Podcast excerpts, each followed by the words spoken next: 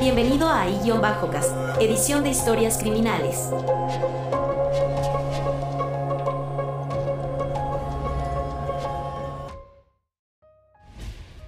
Adentrémonos en la oscuridad y crueldad de uno de los asesinos en serie más temidos de California, un depredador cuya sed de sangre y placer retorcido dejó una estela de horror en las autopistas. Esta es la escalofriante historia de William Bonin, conocido como The Freeway Killer. Nacido el 7 de enero de 1944 en Connecticut, William Bonin, alias The Freeway Killer, fue el segundo de tres hermanos en una familia marcada por la violencia y la negligencia.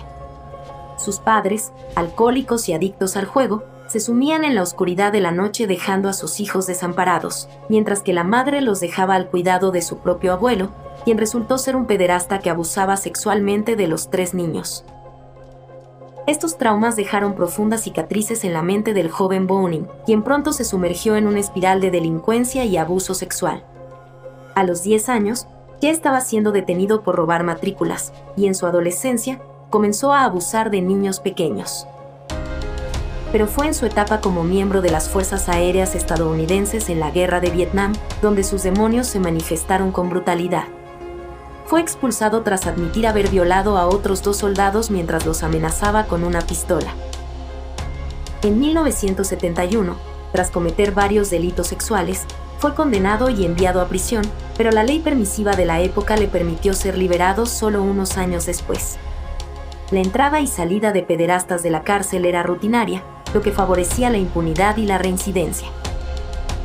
Poco después de su liberación, en octubre de 1978, William Bonen adquirió el siniestro apodo de The Freeway Killer. Ahora, como camionero, acechaba las carreteras de California en busca de víctimas jóvenes y vulnerables. Armado con una furgoneta Ford verde, seducía o secuestraba a chicos de entre 12 y 19 años, llevándolos a un destino macabro. Los violaba en la cabina trasera de su coche y luego los estrangulaba con sus propias camisetas. Algunas de sus víctimas sufrieron torturas inimaginables, y el terror que propagó se volvió incontrolable. Con varios cómplices siniestros, incluidos Thomas Lundgren y Gregory Malley, Boning cometió una serie de asesinatos brutales. Los cuerpos desgarrados de sus víctimas fueron arrojados a las carreteras de California, y The Freeway Killer burló a las autoridades durante un tiempo, dejando tras de sí un rastro de horror y misterio. El punto álgido de su reinado de terror llegó cuando William Bonen fue sorprendido violando a un chico de 15 años, llevando a su arresto. A pesar de su terrible legado de 21 asesinatos, Bonin nunca mostró remordimiento por sus crímenes. Condenado a muerte, Esperó durante 17 años en prisión antes de que finalmente se llevara a cabo su ejecución mediante inyección letal en febrero de 1996. El legado de William Bonen es una advertencia escalofriante sobre la oscuridad que puede habitar en la mente humana. Su nombre quedó grabado en la historia como el de un monstruo sin corazón, cuya depravación dejó una huella imborrable en las vidas de sus víctimas y en la memoria colectiva del horror.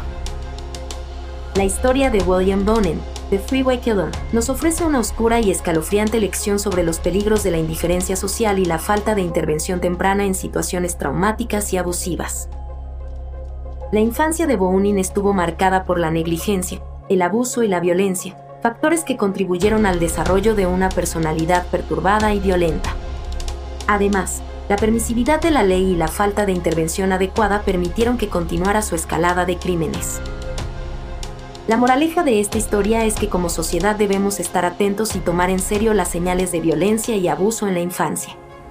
Es fundamental brindar un ambiente seguro y protector para los niños, ofrecer apoyo emocional y psicológico cuando sea necesario, y tomar medidas adecuadas para evitar que individuos con antecedentes de comportamiento violento puedan causar daño a otros. El caso de William Bonen también nos recuerda la importancia de una justicia efectiva y el cumplimiento adecuado de las penas para aquellos que cometan crímenes atroces. El sistema judicial debe asegurarse de que los perpetradores de crímenes tan horrendos rindan cuentas por sus acciones y que se apliquen las penas correspondientes.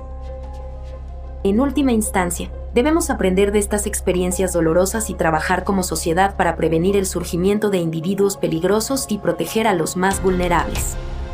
Solo así podremos construir un mundo más seguro y compasivo, donde la violencia y la crueldad encuentren su fin.